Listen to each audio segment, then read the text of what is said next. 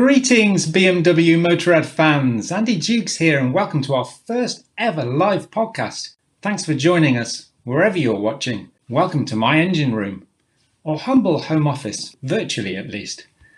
So, why are we doing a live podcast? Because of the current situation, we can't all be together as usual, and it's making us a little crazy, driving us around the bend, as they say. No shows, no exhibitions, no press launches, no BMW Motorrad days, can you believe that? And still no group riding for many of us. So we thought, let's use the technology at our disposal to try and bring us all together to talk bikes, specifically the new R18. Well, first of all, we're going to be chatting with Timo Resch, Vice President Sales and Marketing BMW Motorrad, as well as Trudy Hardy, VP of BMW Motorrad of the Americas. Then we're going to bring in some familiar faces from the Bavarian Soul Story series including Tommy Kearns, Alan Stulberg, Kate Nettesheim, and Natalie Gessler. They're here to answer your questions, so if there's anything you want to know, now's your chance. It already seems like an age that the series production R18 was unveiled. Not the usual world premiere, of course, but as live, via BMW Motorrad's social media channels. Close on a quarter of a million of you tuned into that. And there's so much interest out there that we felt compelled to keep the conversation going as best as we can. So we're bringing our special guests together today to talk in more detail about this bike. From Munich, we're delighted to welcome Timo Resch, Vice President Sales and Marketing BMW Motorrad. And from New Jersey, it's a warm welcome to Trudy Hardy, VP of BMW Motorrad of the Americas. Hey guys, great to have you here. So, if we can start with you first, Timo. You've had a deep involvement in steering the development of the long awaited R18. So to see the series production version finally unveiled must have been a huge moment for you. Huge moment are probably uh, words that cannot really describe it. For me, since I started with BMW Motorrad, it has been a very, very interesting and a very special story. So, um, being involved from the very early days of sketching this bike and talking to the designers, talking to the engineers, it has been something at the beginning you can't really believe that at some point it's coming together and then have been uh, on test bikes uh, riding around uh, to get a feeling for what the bike is like, if our customers will appreciate it, to now, just two months ago, see the final bike in its uh, full uh, shine, uh, getting in front of the eyes of our customers. It's, it's heart, it's really touching my heart. It's very special. Totally understand that. Yeah, well, you're well known as a passionate motorcyclist across many segments, Timo, but this is an entirely different area of focus for the brand. Can you explain exactly what it means for BMW Motorrad to enter this new segment with the R18? Entering a new segment always has been something very special for BMW Motorrad. And I personally compare it with um, us entering the supersport segment. So, two segments that are completely uh, separate from each other the cruisers and the supersport bikes. But what BMW did in 2009 when we entered the supersport market was something that no one really expected BMW to do and it opened the door to new customers to a completely new level of the brand, what the brand stands for. And I think we are doing exactly that again now in 2020, 11 years later with the R18, because it's really opening up the brand BMW Motorrad to customers or potential customers who potentially never thought about the brand BMW Motorrad before. And for that uh, reason, it's very exciting for us. Goodness me, is it 11 years since we since we first saw the double R? It's incredible how time flies, isn't it? Anyway, back to the R18. This is the highest capacity motorcycle boxer engine ever produced. How important is the size and the characteristics of the engine within this segment? I think the engine is the defining factor of this bike, of motorcycles, I think in general, but even more so of this specific bike. And what is most important next to size is the authenticity. To have a bike from BMW in this segment, there is no other engine choice than a boxer engine. And for that reason, even though in the very early days of this project there were some wild ideas about what engine configuration should become the engine of such a bike, it was very early clear, like nothing else, that it has to be a boxer engine and it has to be the biggest boxer engine ever done from BMW. So, for that reason, it's about the 1.8 liter displacement, it's about all the torque that the engine uh, can deliver, which really makes it stand out. Yeah, it's about no compromises, isn't it? All the way through. So I've heard you've already been riding the R18 Timo. Lucky you. Now there's a huge amount of interest, of course, in the big boxer, but the question on everybody's lips is exactly what is it like to ride? So, what can you tell us? We want to know everything from the sound of the engine to the enormous torque to the way the whole package makes you feel out on the road.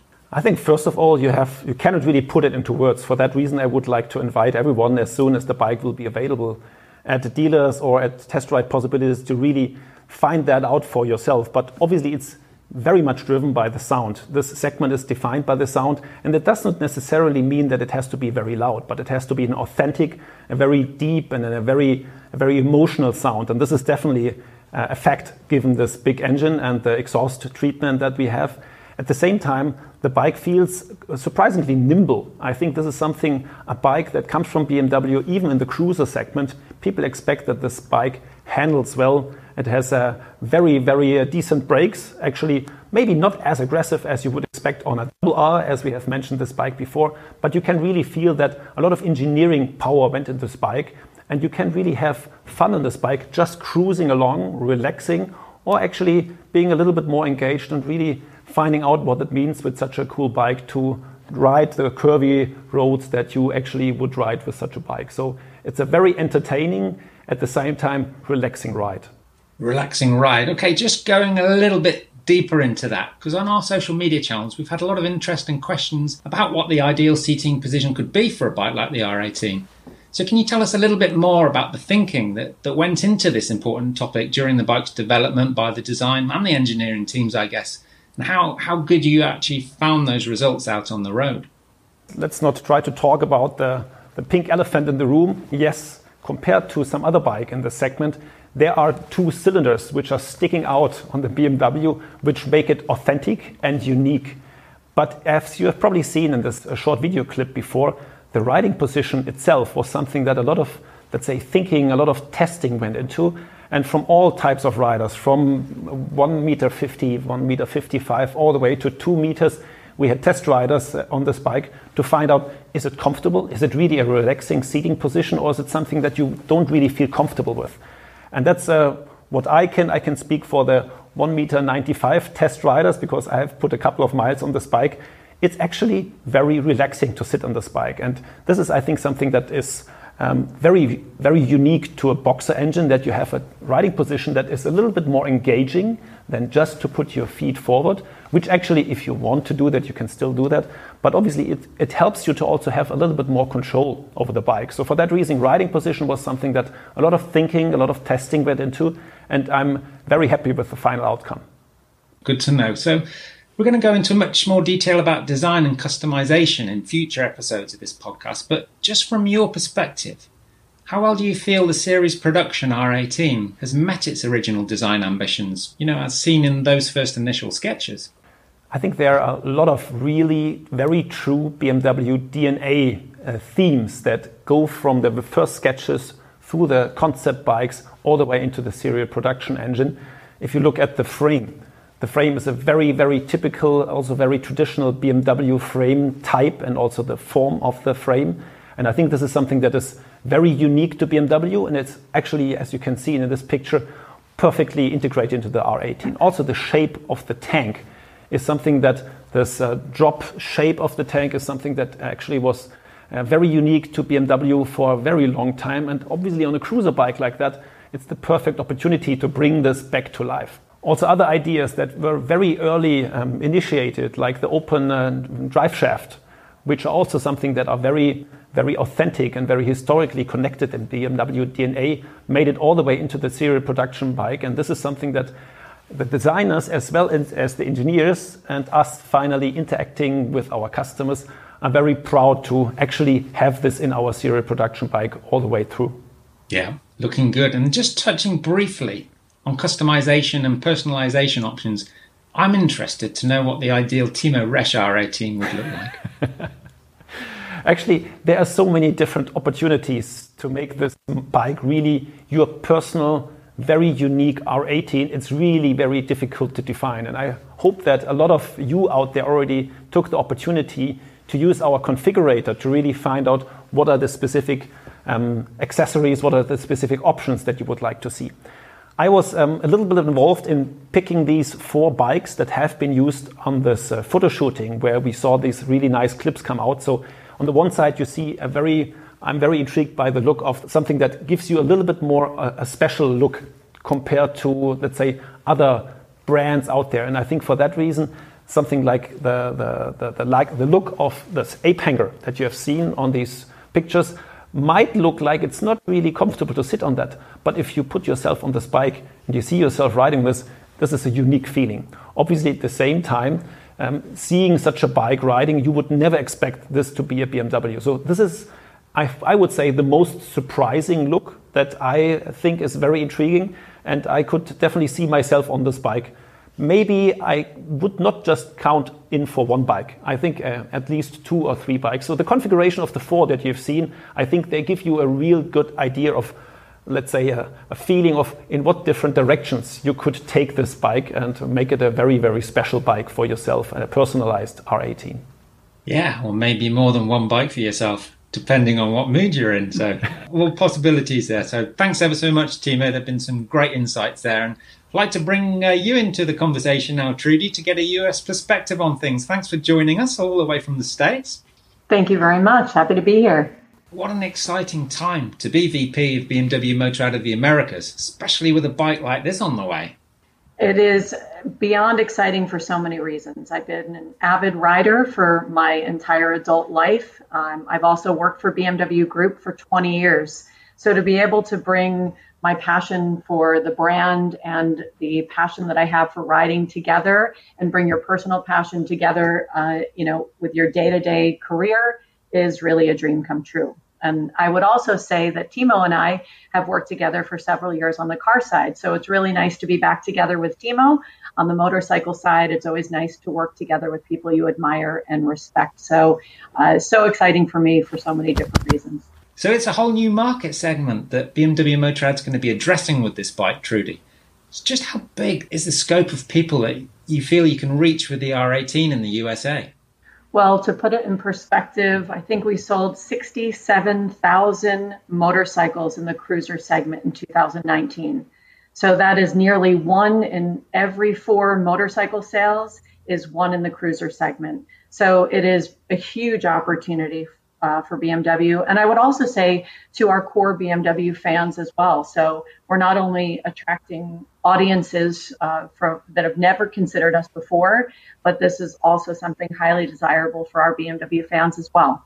Wow, that is a, a, huge amount of untapped potential in the US market for BMW Motorrad, that's for sure. So, and of course, this big first ever big boxer cruiser is geared towards your riders. So, how does it feel to be part of this latest chapter in the brand's history? Well, no pressure, I guess, right? So coming in, uh, I've got a big responsibility in what we need to deliver here for the United States, but I think it's it's an amazing challenge. It's an amazing opportunity for us, and I think it's it's really exciting to bring kind of the the, the premium motorcycle that we've been known for and to enter the space. I think it's it's unique that it offers authentic BMW heritage, but it's wrapped in a modern design package with great technology. So um, it's an amazing, amazing opportunity for us, and uh, really looking forward to getting started in the second half of the year. Yeah, I mean, I don't need to tell you that BMW bikes, they're all about the riding experience, not just parking up and looking at. But do you feel like the R18 can stir the senses on both levels, Trudy? Well, I guess the first thing that I would say is don't underestimate the cruiser target audience. And I think while they enjoy the community aspect of motorcycling, they are very much a segment that really enjoys riding, especially here in the United States. They are one of the top segments in terms of how many miles they put on their bike. So it's not only important, I think, the aesthetics and the way that the bike looks, but the riding uh, performance and the technology will be very important to this audience. They don't mind scraping their pegs through the canyon roads. They put a tremendous amount of miles. They've got a lot of seat time, and performance will also be an important part for them. I think you know they, they're really looking for some of the, the performance uh, features, but also comfort features. So if we look at active stability control and hill assist and reverse assist and all the great technology that we've brought to this bike, I think that will really, really offer a tremendous package for people looking in this segment. Absolutely. I mean, love all those advanced features, but just want to talk about history rather than the future just for a minute, because of course, in recent years, BMW Motorrad's really been focused on embracing and celebrating its own history. I mean, you've got the heritage lineup of bikes and clothing that's been very successful. And of course, now you've got this new R18 that draws its inspiration from, well, I guess the past nine decades of Motorrad history. This brand authenticity, do you feel that's important for American riders? I absolutely think it's important. I mean, the motorcycle that we choose makes a huge statement about ourselves and our own personality um, but also thinking about the German engineering that goes into our brand. I think that there's huge expectations on us in terms of that brand authenticity, but I think that's what we're known for. And I think no worries we'll be able to deliver that and a lot of people here i think especially in, in the united states don't realize that we were making motorcycles before we made cars and i think looking back to the heritage of the R5 and some of those design cues and, and the authenticity of our roots that have been built into the DNA of the R18, it, it really gives us great communication points here in the United States and to educate uh, those that may know us more from the cars we build, but know a little bit less on the motorcycle side. So I think that's a huge opportunity for us on the communication side. Yeah, huge indeed. Now, as a passionate rider yourself, I understand that, you are passionate about tapping into the growing female market for motorcycling. So, the R18, do you feel it's going to also appeal to female riders in the States and beyond the States, even? Uh, yeah, um, 20% of all riders here in the United States are female. So, one in five, it gives us a, a really big opportunity. It's a growing segment for us. So, it's something that you see increasing every year. And I think, you know, for, for women, ride height is an important part of feeling comfortable on the bike. I'm quite tall, so I don't worry about that as much as others. But I think the low seating position, the low center of gravity with the bike, that that's really going to offer women um, a comfort level when they get on the R18. Um, I think also the balance and the stability of this motorcycle for those that are in the cruiser space. I'm really excited to get female riders uh, on the bike and and you know experience is everything. Uh, but I think some of your upcoming guests might be able to talk about that a little bit more. Uh, Natalie and Kate may be able to uh, give you a little bit more insight on being, you know, kind of a female rider and what their experience was like. But I think this is a huge opportunity for us. Yeah, that looked like uh, Natalie on that picture of the R18 there. so we're going to talk to her later. Listen, thanks, Trudy. It's really interesting to get the American angle on the R18. Before you both leave us, Timo and Trudy, I'd like to introduce a couple of questions from our fans who are watching. If the tech works, we should be able to see them on screen shortly. Ah, here we go. I'm going to ask you this one, Timo. Apparently, there are riding modes called rock, roll, and rain. I understand what rain would be, but can you tell me what the differences between all those modes are, please? For us at BMW Motor, obviously, we have a history of riding modes that actually are tailored to the very specific setup of a couple of the systems of the bike that you can fine tune. When we uh, discussed uh, the riding modes for the cruiser segment, we really thought about what is really important to these kind of customers. And obviously, the one thing to have kind of this feeling of, yes, everything is detuned a little bit on the safe side, you need to have the rain mode. But who actually wants to ride around in the rain mode? So, for that reason, we have two modes that really offer the two, let's say, areas of this bike. Roll is like the mode is describing this kind of easy, um, cool, relaxed riding, which gives you all the performance if you want it, but you are not really engaged with the bike so directly. And the rock mode is actually the one where you get a lot more instant throttle response, and this really accelerates the the heart rate when you sit on the bike to quite a high level because it's very instantaneous. This bike really gives you feedback to a degree that you would not really expect that such a bike can give you. And we thought when we were coming up uh, with the names for these modes that yes, it's a little bit cheeky on the one side, but at the same time, I think it's describing very well what these modes stand for. So, roll to roll along, and to rock if you really want to have a lot of fun. Rock and roll, I love it. Who came up with the names? Actually, I have to give these uh, credits to my boss, to our head of BMW Motorrad, Markus. So he he said, it feels like rock and it feels like roll. And we said, hey, let's name it. Ah, oh, great. It'd be fantastic to have him on the podcast at a later date. Okay, I think we've got a question about uh, USA dealerships here. Um, so I'm going to ask this one to Trudy. When are these bikes arriving in the US dealerships? And that's from Thomas Fink, if you know him. Okay, so we're looking at uh, an arrival and an on sale date in September of this year. So, very excited about that. Our dealer first supply, uh, as well as some customer pre orders. We launched a pre order website. So, our dealer first supply and fulfilling those early pre orders to customers will happen in September.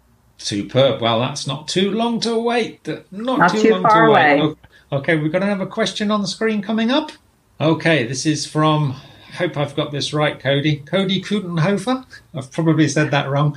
Um, I'm going to ask this one to Timo. Timo, is the R18 only going to be built in Berlin? Yes, Berlin is the, our main uh, factory in our entire network of BMW Motorrad, where most of our bikes are being built. And the R18 actually proudly also showing this actually in a couple of details of the bike, where you see Berlin built, for example, in the tech. So um, it's Berlin built. All of the bikes are built in Berlin, and we are very happy to keep this tradition ongoing with these um, all our high capacity bikes coming out of our Berlin factory. So it's the case, yes. Okay, thanks for that, Timo. I'm going to move things on there because we've got quite a few more guests waiting in the wing. So, listen, a massive thanks to both Timo and Trudy for joining us live today. We really appreciate your time. We look forward to seeing you both in person at a motorcycling event soon. Fingers crossed. Us Bye well. Now, guys. Thank you very much. Thank you. Thank you, Andy. See you soon. Thanks to everyone. Bye. Right then, on to the second part of our live podcast. And I'd like to bring in some new guests, some of whom will be quite familiar, as you'll see from this next clip. Coming out of downtown was just beautiful. Getting to get getting out of that straightaway and seeing the mountains on the side. Finally getting to ride, huh? I think BMW needs to invent air conditioning next. Ape hangers with air conditioning. Oh yeah. totally. I'm gonna prove to you just how much I like you. I'm gonna buy you a. A? Oh. A wrap? Oh, a wrap. Coffee it is. That's what we got here. Looks like we got wraps and we got dogs. How long's the wait? Yeah.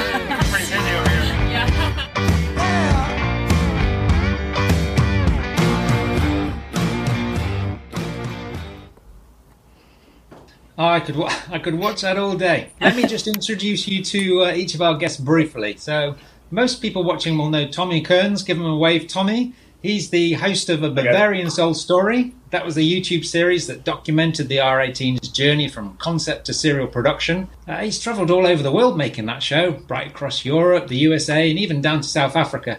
So he's probably the best person to ask about the excitement levels across the globe within the motorcycle community for the imminent arrival of this new R18. Uh, it's pretty early in California right now, so he's probably had to set his alarm for this one. How are you doing, Tommy? Doing well, Andy. Good to see you again. Yeah, nice to see you. Okay, Natalie Gessler, where are you, Natalie? Are you in there somewhere? Hi there. Yeah, she is. She's the project lead for the marketing and communication of all R18 activity globally. And it was Natalie who actually dreamed up the concept of the Bavarian Soul Story in the first place. So good call there, Natalie. You'll know by now that this series has, of course, really ignited interest in the big boxer and has helped us all understand the R18's heritage and, and links to so many important models over the past years of the brand's history. So, hey, Natalie, great to see you again. Hey, Andy. There's Alan. Alan Stulberg. How you doing, Alan? All right. How are you? Good, good. Alan's the founder of Revival Cycles, based in Austin, Texas. He's been riding and spannering motorcycles since he was about five years old. And following a brief spell in the corporate world, now does exactly what he loves for a living. As part of the pre launch campaign for the R18, it was BMW Motorrad who tasked Revival Cycles with building their own custom bike based around the prototype Big Boxer motor.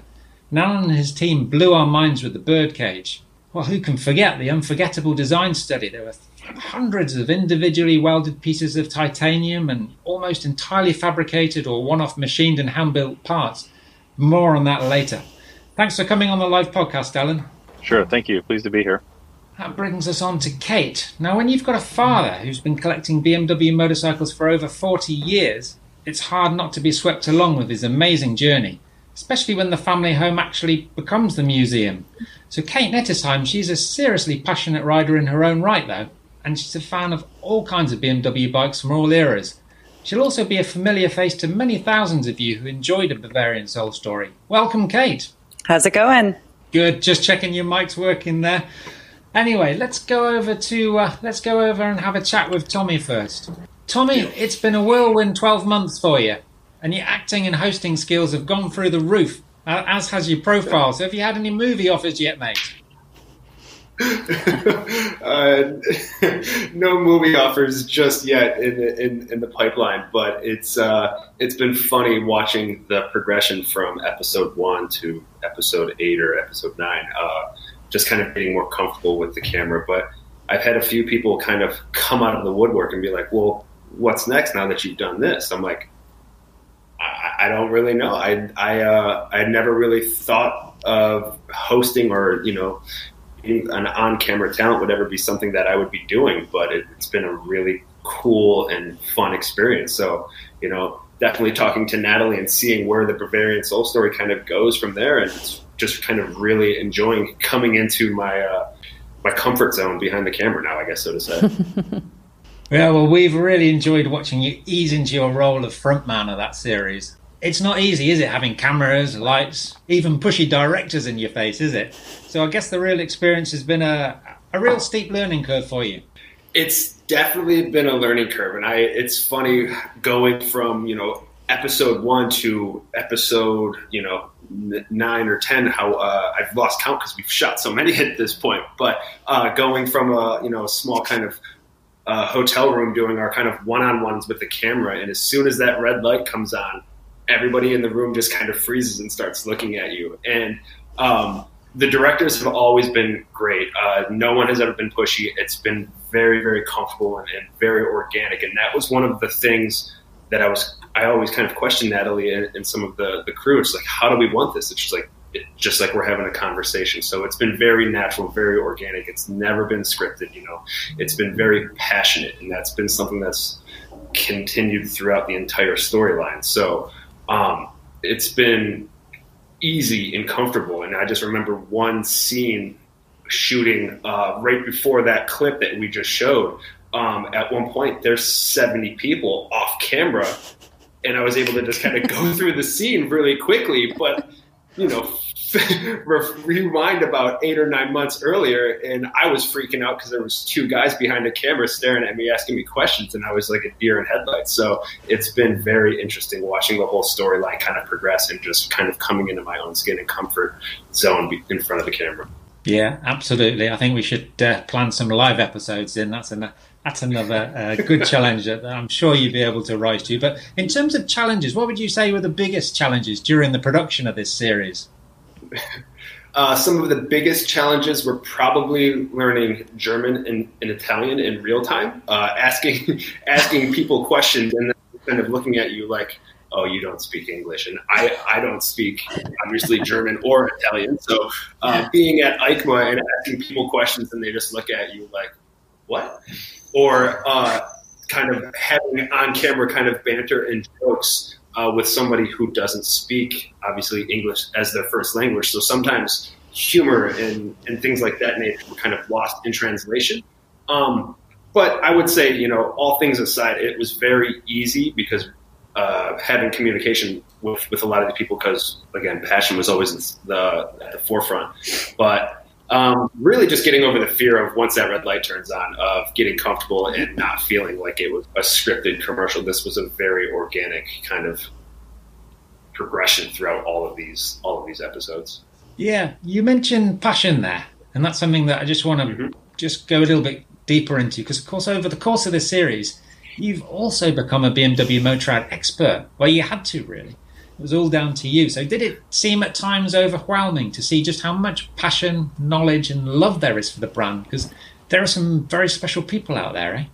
Very special people, and I am by no means a BMW expert, but I will say that is something that I have enjoyed getting educated on through the series. Getting to be in episode one with Fred and at the museum, um, just blowing my mind. And then, I mean, no matter what your hobbies are, there's always going to be people that that know more and you know are just like have obviously maybe more passion than you. And it's funny. I remember when we were at Barber talking to somebody. They're like, "Oh, I know this tail light is off of this year bike, and those engine covers and this breastplate are off of this year because of the fins." And it's just like those small little details just show you how fanatical you know the the BMW culture is, and it's just like getting to meet people like Peter who have collected bikes for 40 plus years and have, you know, have just a vast amount of knowledge is is just speaks volumes about the brand. And I can tell you, there's we met people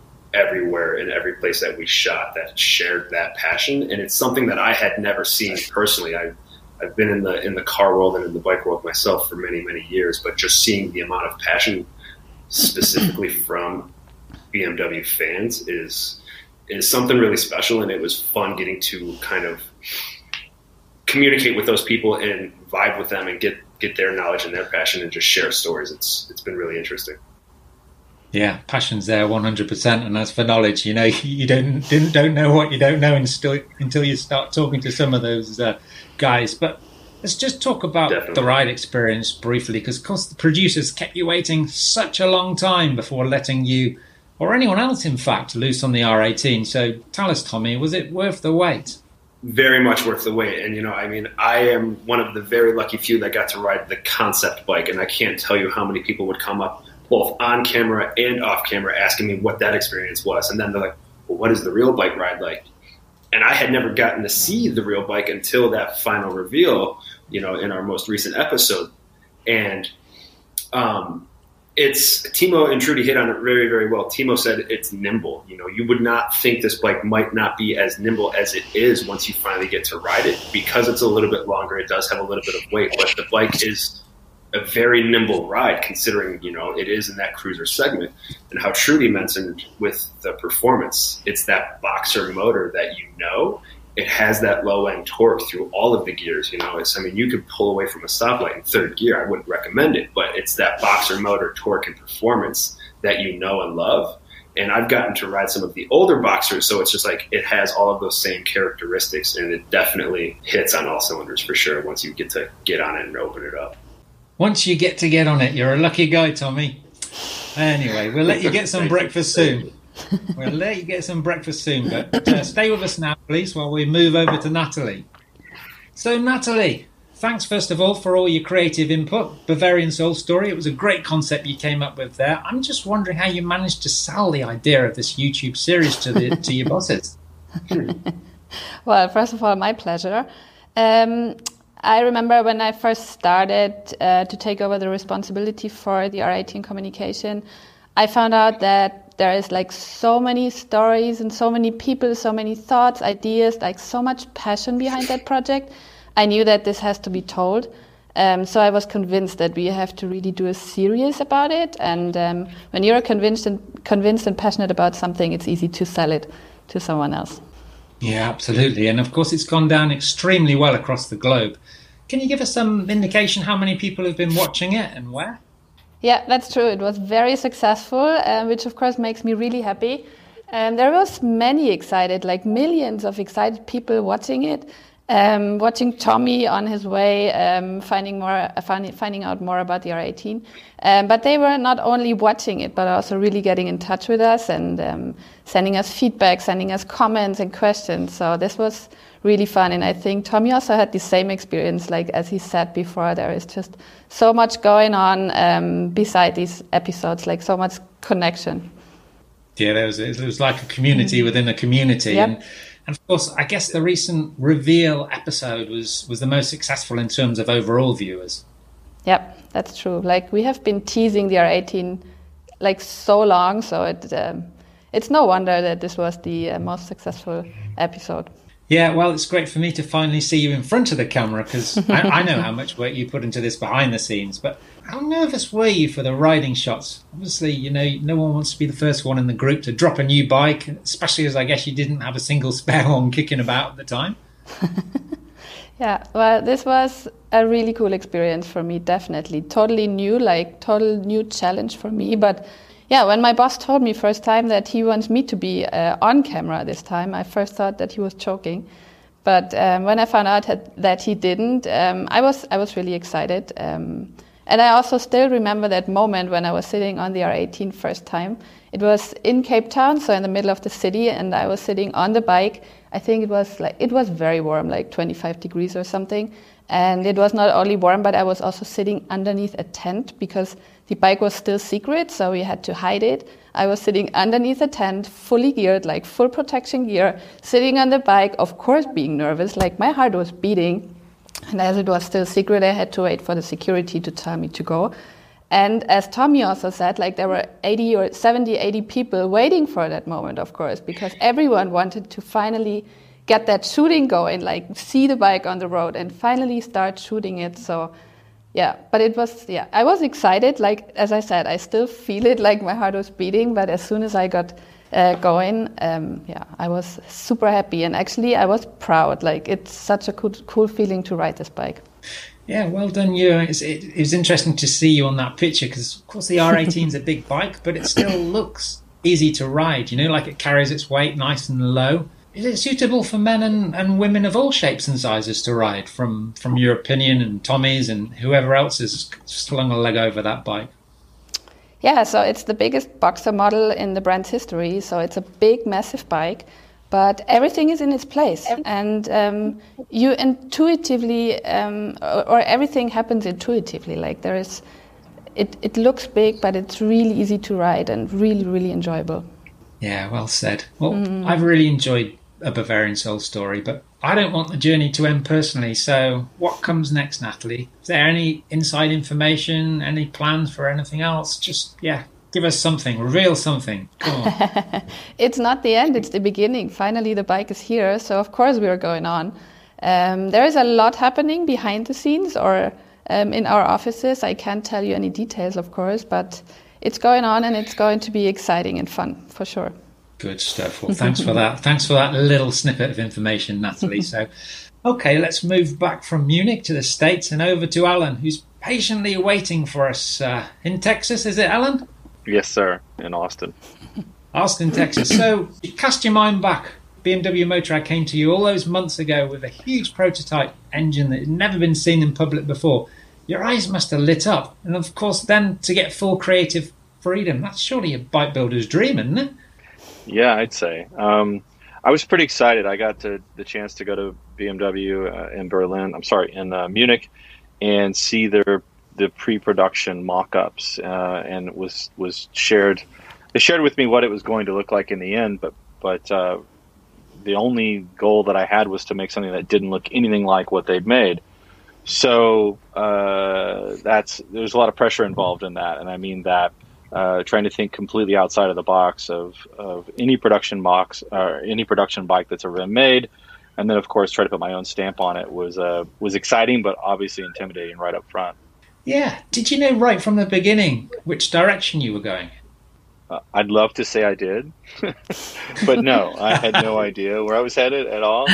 Uh, right up until probably about eight, nine weeks before it was finished, I didn't really know where I was going to go. I had to change course a few times um, because you want to build something that makes a huge impact.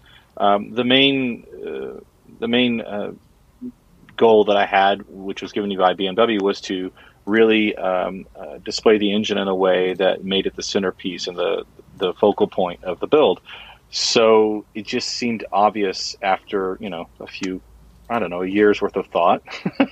One day it just kind of occurred to me that um, uh, making it seem as though the engine was floating in the middle of the chassis was was the direction to head, and that that meant uh, you know small tubing, that meant uh, smaller proportions, and everything that supports the engine uh, and I think it ultimately ended up hitting that that nail on the head. You also had the time pressure, you know, and also the pressure of being the second builder because Custom Works Zon were also in there. So different pressures to unveil this concept bike for the new big boxer motor. So what made you go for titanium, and, and where did the inspiration for the full birdcage come from? Uh, well, it actually uh, most of the inspiration comes from BMW's heritage with uh, the Henne BMW that set so many records back in the 30s and 40s. Um, that basic outline of uh, really the, the handlebars is where you can see the, the bulk of the design. But since you've already got a boxer engine uh, that was developed, you know, even before that, uh, to me, it almost almost mimics that those lines specifically but then there's the pressure to create something that isn't like that. So in other words, I didn't want it to be too on the nose. I didn't want it to be too obvious that that's what it was without telling the story. Uh, so picking modern materials um, and modernizing vintage motorcycles is what I specialize in personally. Uh, and then avant-garde uh, kind of brown, groundbreaking design is what I try to focus on and, and is always my goal. Uh, but with this specific project, I don't know. I don't. I can't even say where it all came from. It was just a, a few late nights in the workshop, staring at the engine uh, in gearbox and coming up with some overall concepts, and it just it just went that way. Yeah, well, the end result is truly spectacular. Congrats to you. Hopefully, we'll come back and talk to you about this project in more detail in a future episode. But what I want to know now, though, yeah. is, is, your reaction to the series production R18 because you got to see that, I think, for the first time in South Africa a couple of months ago, and, and of course, it looks yeah. so different to what you made. But to finally see it in the metal, it must have seemed like the end of a long journey to you. Yeah, absolutely. Um, yeah, there's me writing it. Um, uh, to get the chance to ride it as a much more refined uh, production style motorcycle was was pretty cool. Um, uh, the the version I have, the engine is the same, but what I turned it into runs very rough and very loud, and it, it, it's quite different. doesn't It doesn't feel refined uh, other than its power delivery. So to get to ride a bike that I knew I could actually ride across town or go all the way across the country was pretty cool. I think the the bike is uh, the part that I remember the most is that it doesn't it doesn't feel heavy or cumbersome. It feels light and balanced and uh, certainly refined and comfortable, which is what BMW is really known for. So uh, in in that respect, I think uh, the goal is achieved. Yeah. Okay. Well, I mean, you're an American, so will the R18 fit right in when it arrives in the states in September, according to Trudy? I think so. I think so. I think it will fit in great. I think uh, anybody that wants to take a long road trip or even a short uh, uh, trip through the twisties will more than certainly appreciate uh, the way this bike has been built uh, and certainly the visual statement it makes about the rider. Brilliant. Thanks for all your insights, Alan. It's been a real pleasure talking to you, yeah. albeit briefly, and hope we get to go into a bit more detail in a future podcast. Sure. Thanks. Okay. Let's move up the East Coast now and join Kate Nettesheim. So, what's it like growing up with a father with such an amazing passion for classic BMW bikes? And, and I want to know where did he put them all? well, you know, when you when you're put on a motorcycle before you, you, can drive a car, you know that there's something to be said about that. So, um, you know, I pretty much grew up with it since I was a very very little girl. Um, most of the time, it was uh, my dad joking around about putting bicycle, you know, motorcycles inside my bedroom, even when I was still living there. So that was uh, that was always a fun fun point of uh, contention between a young teenage girl and her father. Um, but uh, yeah, I mean, for the most part, my dad would just be meticulously filling every space for the bike, but obviously leave just enough room so that you could still walk around the bike and enjoy it. Um, and then I remember still as a kid in his um, workshop at uh, his business, I would be walking around this dusty truck bay and I would find dusty old motorcycles in a corner. And friends in Germany have a bike that's waiting to be shipped over um, to the United States. And I just feel like his collection is, is all over the world, not just here in New York. It's really amazing to see how many people have their hands involved in it at this point. Yeah, and how many people would want to uh, come and visit as well? It just looks incredibly amazing. Of course, we've seen you pop sure. up in a couple of the episodes of the Bavarian Soul story. Um, most recently, when the crew visited the museum, and Tommy was blown away by that. Visually, I could see he was completely blown away by that. And then Very. you all went out for a ride. You all went out for a ride on a variety of BMW bikes, and, and for me personally, it was it was amazing to see all those different decades out together on the road. So it must have been something special for you to have actually been there on the day and been part of that. Yeah, sure. I mean, you know, being on the road and being with Roland and Tommy and all these people that I've heard about and maybe spoken to briefly in the past, actually be on the road with everybody was was a really amazing experience. You know, there was this moment where the sun was just going down, and this thought kind of came into my mind that, you know, my dad's passion and and his um, drive to to um, restore these bikes really is what influenced that moment. So now you have a, you know, your 1928 um, on the road. You have your 1931 on the road. I have my 1958 on the road, and you're kind of just watching history in motion at that point. And it was really really something um, special because it's not too often you get to ride with a group of people on on these uh, vintage motorcycles. No, it, it, was special to see. It really was, and, and you mentioned passion there because, of course, anyone who knows your dad will understand that he's not only a collector, but he's also an expert brand historian. He's got all the skills to restore and catalogue these priceless bikes. So, in terms of that passion, did some of it rub off on you along the way? Sure. I mean, you know, I'm always amazed by the amount of information that my, my dad can store in his memory. Um, it's, it's pretty much just endless at this point. Um, and I do not have nearly the same mechanical inclination that he does naturally. Um, but, you know, over the years, we've, we've worked together um, on some projects just to, um, you know, because I, I, would like more insight into what he does and what he can accomplish with these bikes. And we've done things from lacing and truing wheels, self maintenance to ignition timing. And, um, it's been a great bonding experience, you know, as well. Um, he's taught me a lot. He's gotten frustrated with me at times for sure because sometimes I have no idea what he's talking about because it's way complicated over my head. but, um, you know, it's really great because now living back on Long Island in New York, we get to spend so much time together and I really get to learn about these incredible machines and, and really get to listen to his story because every single one of those things in that garage, in this museum, in his life have some sort of story attached to it, and that's that's really to me some of the most interesting parts of, of the collection. Yeah, and it's not just about having bikes in a museum to look at, but it's using them, it's riding them. So I'm interested to know. That, I'm sure you've ridden a lot of them, maybe most of them, but I'm interested to know which ones stand out for you the most, Kate. Well, I uh, I'm lucky to have been able to write a handful of them. I usually don't ask because I'm afraid I'm going to break something. So let's be very clear on that. Um, but uh, I got to say, my, my favorite bike is definitely um, the uh, 1958 R50 that I, I typically ride. Um, but I did have an experience on an R52 from 1928 that my dad recently um, uh, came into owning. And this bike is is not restored; it's all original. Um, and the story behind it is that there was a an old Italian man who rode this thing throughout um, Italy for 40 plus years. Um, and it's still in its original condition. It's got the old beat up saddlebags. It's got little badges from all over the world on it. Um, and you know, I wish uh, I wish that we could kind of go back in time and talk to this guy about his stories. But what's incredible is that after 92 years, the bike kicks over and starts and it just has that boxer mm-hmm. putt putt. You know, it's it's this gallop. It's still there. I mean, it's the life in the bike is still there, and it's amazing to just have that story connected to it. So that that to me is one of the more special bikes that I've ridden.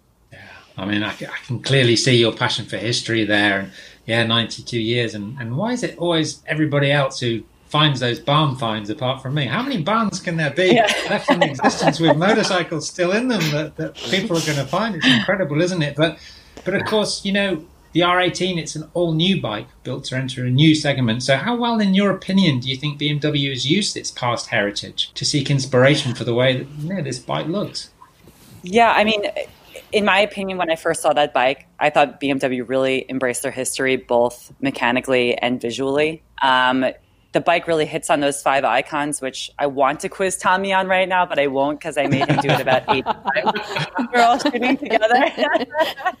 um, but you know, when I when I first saw the bike, it was almost like we were uncovering a new piece of BMW history, and that that was really um, an interesting moment. You know, it, it kind of connected all the dots. I'm just thinking about testing Tommy on the five icons, but I can't do that. Oh no, don't. do it. He knows it's it. Early, it's early in the morning, and I'll go on then, Tommy. Come Pinstripes, on, for it. gas tank, You're live. frame, boxer motor. That was four. Was it, Black and was white. that five or Black four? and white. okay, that's good. That's good enough. Okay, back to Kay anyway. So, yeah, let's just talk very briefly about South Africa, Kay. How did it feel to be invited Sure. uh, to, down to South Africa to join the crew again and actually be among the first to ride the R18 down on the Cape? Sure. Well, Natalie knows. At first, I thought she contacted me by accident, so I was shocked that I was invited. Um, I was so excited, and um, you know, getting down there and really stepping off the plane and meeting all these wonderful people and all these cast and crew that we were going to be working with for the next, you know, two weeks was um, really an amazing experience. And knowing that we were going to be riding these incredible machines on these incredible roads was even even more exciting um, without even having seen the bike yet. And I think that's another thing is that I think a lot of people don't realize that the scene of us walking into that warehouse is genuinely the first time that we saw those bikes the entire time, and that was so special and really um, really resonated on the rest of the trip because it was really this moment of excitement. It wasn't just that we saw it in a tent or you know or anything like that. I mean, first time walking through those doors was um, mind blowing, really, really, and just kept the life alive the whole time we were shooting. And then you got to ride them. So just you know, tell me, just describe you know how the power delivery is and the sound and and how I don't know how it stirred your soul. You know, just tell us about it. Yeah, well, you know, coming from a 500cc bike and riding something more than three times the power um, can be a little bit intimidating, but I was absolutely shocked as to how smooth and responsive the throttle was, how smooth the ride was. Um, and, you know, the bike really feels like a part of you. Um, and for me, it, it, just, I felt a lot of the almost like my dad's hard work and dedication to the brand in that. Um, you know, and just kind of made me reflect on all the experiences that I had in the past. And, um, you know, in a world that's so disconnected today, it made you just kind of reconnect with yourself and, and reconnect with the world around you, which I thought was really, um, really important. Yeah, nice. Thanks, Kay. That's a really, really interesting a- anecdote there. And please say hi to your dad for me. So let's introduce a couple of questions to the group that have come in from our fans who are watching. By the miracle of modern technology, hopefully we'll be able to bring one or two of them up on the screen. Okay, I guess this one's for you, Natalie. Why is the Bavarian Soul Story so called? That's an easy one. Actually, it took a while until we decided how to call it. Um, we are, first of all, playing with the word soul a lot because this is just the word that describes the bike the best. Um, but I knew that if you, for example, call it just soul story, it doesn't stick to your mind. Like I needed something more special. And also, of course, like the US is a very important market for us. We're an inter- international um, company, so it for sure had to be an English name. But I also wanted to make sure that we don't forget where we come from. So I definitely knew that we need to combine it with some Bavarian something. And then after a long brainstorming, we came up with that Bavarian soul story. Perfectly logical. Perfectly logical. That's a good answer as well. Okay, let's have another. Let's have another question. Question for Alan from Andy Reid. Okay, so is the R18 better with short bars or ape hangers? I think it all depends on who you are and how you like to ride. I think that, um, actually, as pointed out by Tommy when it was hot, that the air conditioning of having your arms like this was pretty cool. uh, so literally cool. um, but you know, it gave Tommy that really tough look, and uh, I'm only slightly taller than Tommy, but I did I did find myself liking the, the look of you know this this this high bar. But I can't say which is better. I think I think it depends on the rider completely. Fair enough. Yeah, I love the ape hangers. I think we've got time for one more because I've just uh, glanced at my watch and I've kept you guys talking for nearly an hour. So let's just have one final question for now. This is going to be for Tommy. what was the funniest moment during the filming of the YouTube series? And that's from Lars. That's from Lars. Second name I can't pronounce. Sorry.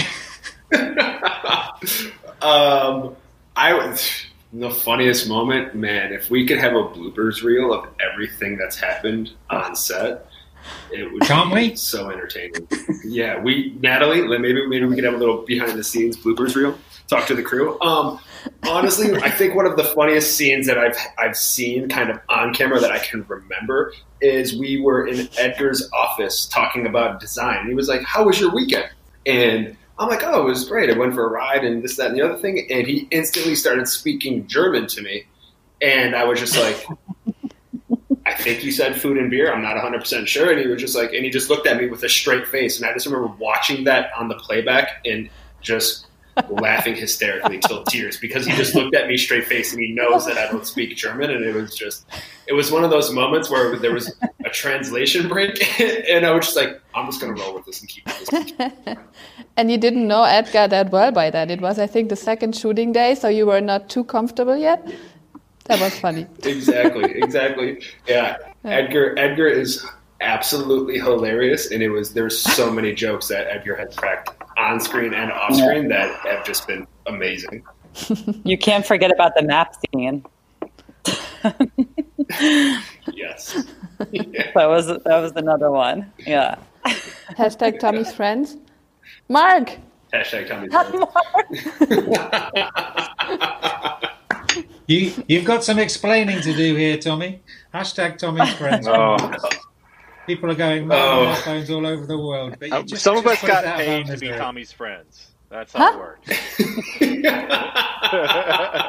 uh, it's we we were sitting down in a in a reading uh, in Cape Town, kind of going through how the the episode was going to kind of transpire, and rather than just firing off everybody's name, they were like Tommy's friend one, Tommy's friend two, Tommy's friend three. So we just started having an internal joke uh, off screen and on screen that we were just like hashtag Tommy's friends, and it's turned into an actual Instagram handle now called hashtag Tommy's friends, and we've been just putting hashtag Tommy's friends on most of our posts throughout the the storyline of the Bavarian Soul story now. So it's just an inside joke and it's funny watching people just kind of crack up over it because now we have the gr- the friend circle is just growing and growing and growing and growing now at this point. It's So it started. So as just to clarify joke, here too, yeah, sorry to interrupt you. Is that everyone? If you follow hashtag Tommy's friends on Instagram, Tommy will pay you to be his friend.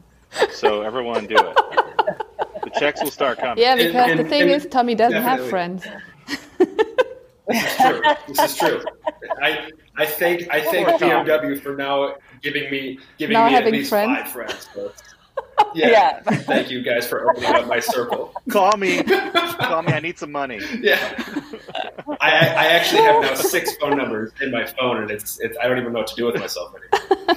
Yeah, six people out of the out of They're the eighty nine people who are on No set. name. Yeah. Yeah, right.